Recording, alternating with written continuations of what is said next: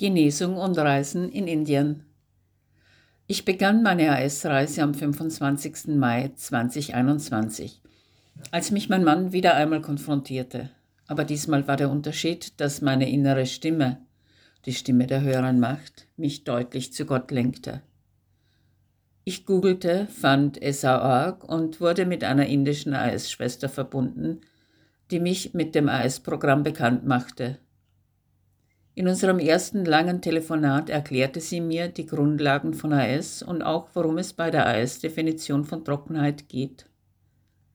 Sie erklärte mir, dass ich keine Sexualität außerhalb der Ehe haben kann, aber auch nicht mit mir selbst. Da ich verheiratet bin, sollte ich außerdem versuchen, auch in meiner Ehe für ein paar Monate völlige Abstinenz zu wahren. Aber wir haben dann von Beginn an gemeinsam 14,5 Monate gewartet. Ich begann alles zu tun, was mir nice gesagt wurde, denn ich kam hierher, nachdem ich meinen totalen Tiefpunkt erreicht hatte. Ich beschloss, bis zum Kern meines Wesens ehrlich zu sein, offen zu sein und bereit, lernfähig und belehrbar zu sein. Ich begann, an Meetings teilzunehmen, fand eine Sponsorin und wurde in eine weltweite Schwesterngruppe aufgenommen, in der es mehr als 180 AS-Frauen gibt.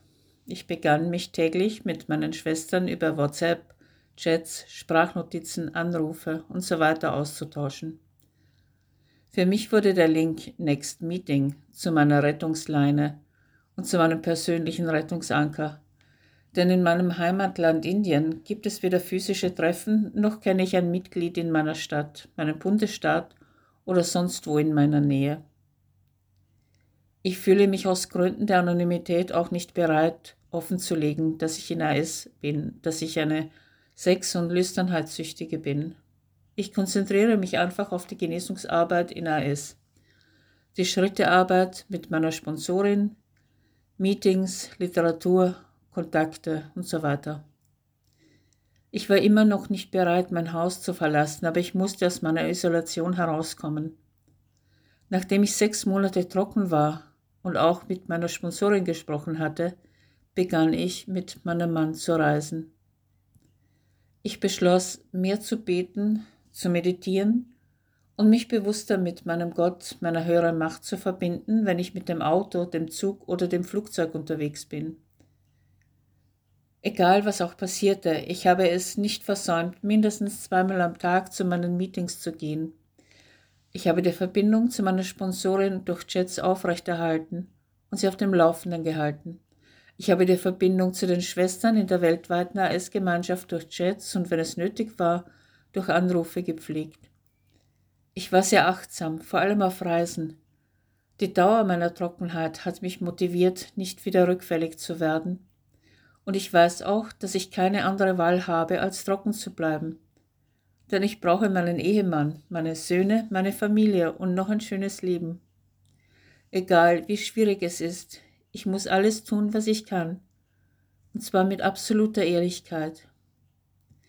Ich war mir bewusst, dass ich allein sterben würde, aber ich habe mich entschieden, trocken und mit meiner Familie zu leben.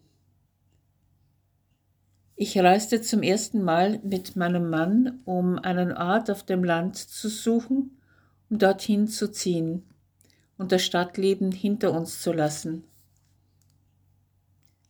Auch da nahm ich an meinen täglichen Meetings teil, mindestens eines pro Tag.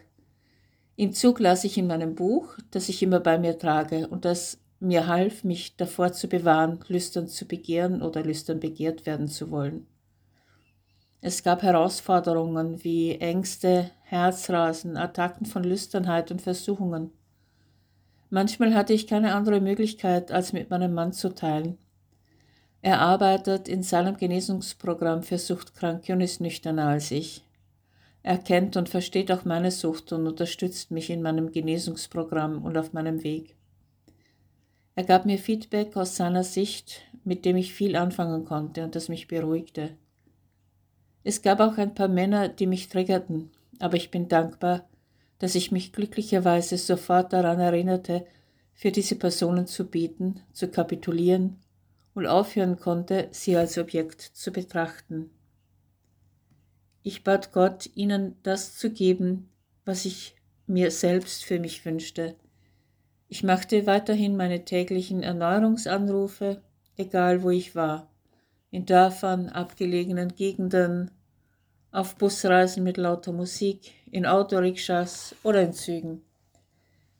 Ich erinnerte mich, wie ich einmal sehr heftig getriggert wurde. Ich wandte mich sofort an eine Schwester, die schon lange trocken war. Und sie schenkte mir ihre Zeit, das hat mich gerettet. Ich stieg an einem Bahnhof aus, wo mein Zug für ein paar Minuten stehen blieb. Ich telefonierte mit ihr, weinte mich aus, teilte mein Erlebnis mit ihr, brachte mein Problem ans Licht und folgte ihrem Feedback. Das hat geholfen. Meine Sponsorin lebt in einer Zeitzone, die für diesen Anruf nicht geeignet war, weil wir zwölfeinhalb, dreizehneinhalb Stunden Unterschied haben. Dadurch, dass ich achtsam war, hat die Situation nicht zu einem Rückfall geführt, sondern ich konnte das nächste Richtige tun. Eines Tages waren mein Mann und ich in einem abgelegenen Dorf in meinem Bundesstaat auf der Suche nach unserem Haus auf dem Land. Da war ein etwas betrunkener Mann unterwegs, der in der Nähe eines verlassenen Hauses an die Wand pinkelte, was ich zufällig sah, als ich mit meinem Mann in einer Autorikscha über den Platz fuhr.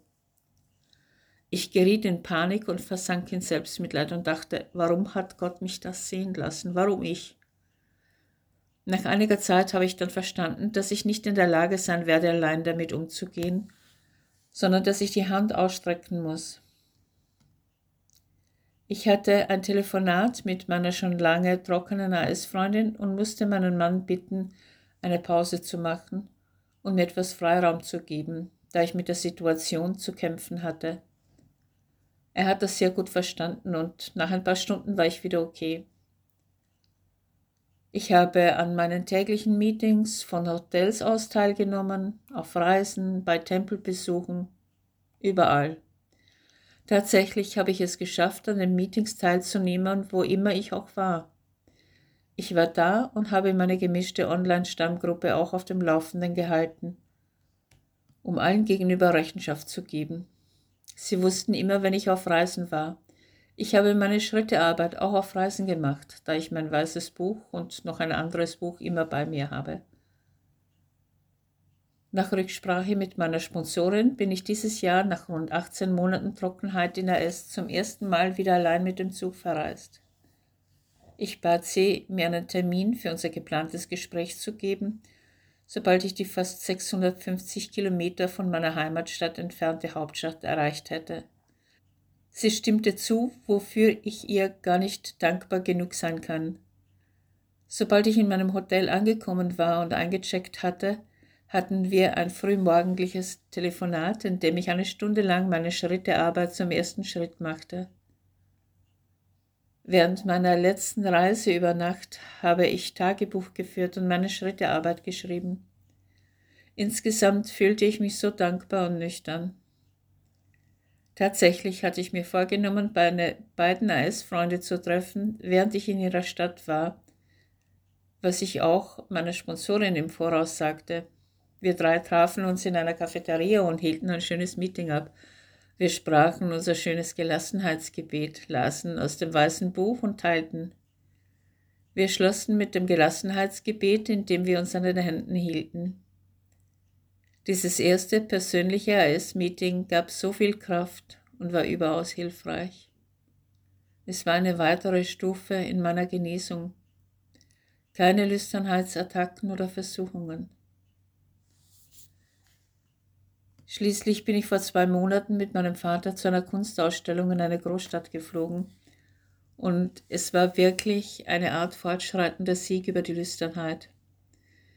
Ich hatte keine Schwierigkeiten am Flughafen, im Flugzeug, bei der Kunstausstellung oder auf dem Rückweg. Ich hatte wieder mein weißes Buch dabei, hielt Kontakt zu meiner Sponsorin, zu Online-Chats und zur ganzen AS-Gemeinschaft. Ich lud auch einen AS-Freund zu dieser Kunstausstellung ein. Er kam, wir trafen uns und wir hatten auch ein tolles Gespräch zur Genesung. Ich verrichte meine Gebete überall, meditiere überall, versuche bewusst mit meinem Gott, meiner höheren Macht in Verbindung zu bleiben und kapituliere immer wieder vor meiner Machtlosigkeit gegenüber der Lüsternheit. Ich habe es völlig akzeptiert und bin bereit, mich nüchtern und in der Genesung zu halten, einen Tag nach dem anderen, egal was passiert, und ich bin bereit, alles dafür zu tun. Meinem Mann, meinen Kindern oder meinen Eltern möchte ich nicht mehr wehtun oder sie verletzen.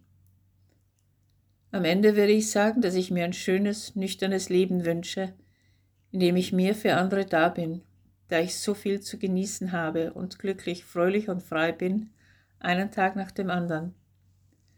Ich freue mich darauf, meine Schrittearbeit mit meiner Sponsorin fortzusetzen. Einen Tag nach dem anderen, einen Schritt nach dem anderen. Nüchternheit ist meine tägliche Wahl und in der Tat die einzige Wahl. Ich möchte nützlich sein und ein Werkzeug für Gott, die höhere Macht sein. Danke, dass ihr mein nüchternes Reisen gelesen habt. Am 25. Mai 2023 bin ich seit zwei Jahren trocken und hoffe, dass es einen Tag nach dem anderen weitergeht. Was für ein großes Geschenk meiner Genesung, dass ich meinen Beitrag für dieses Essay-Magazin schreiben kann. Das ist toll. Iris, Indien.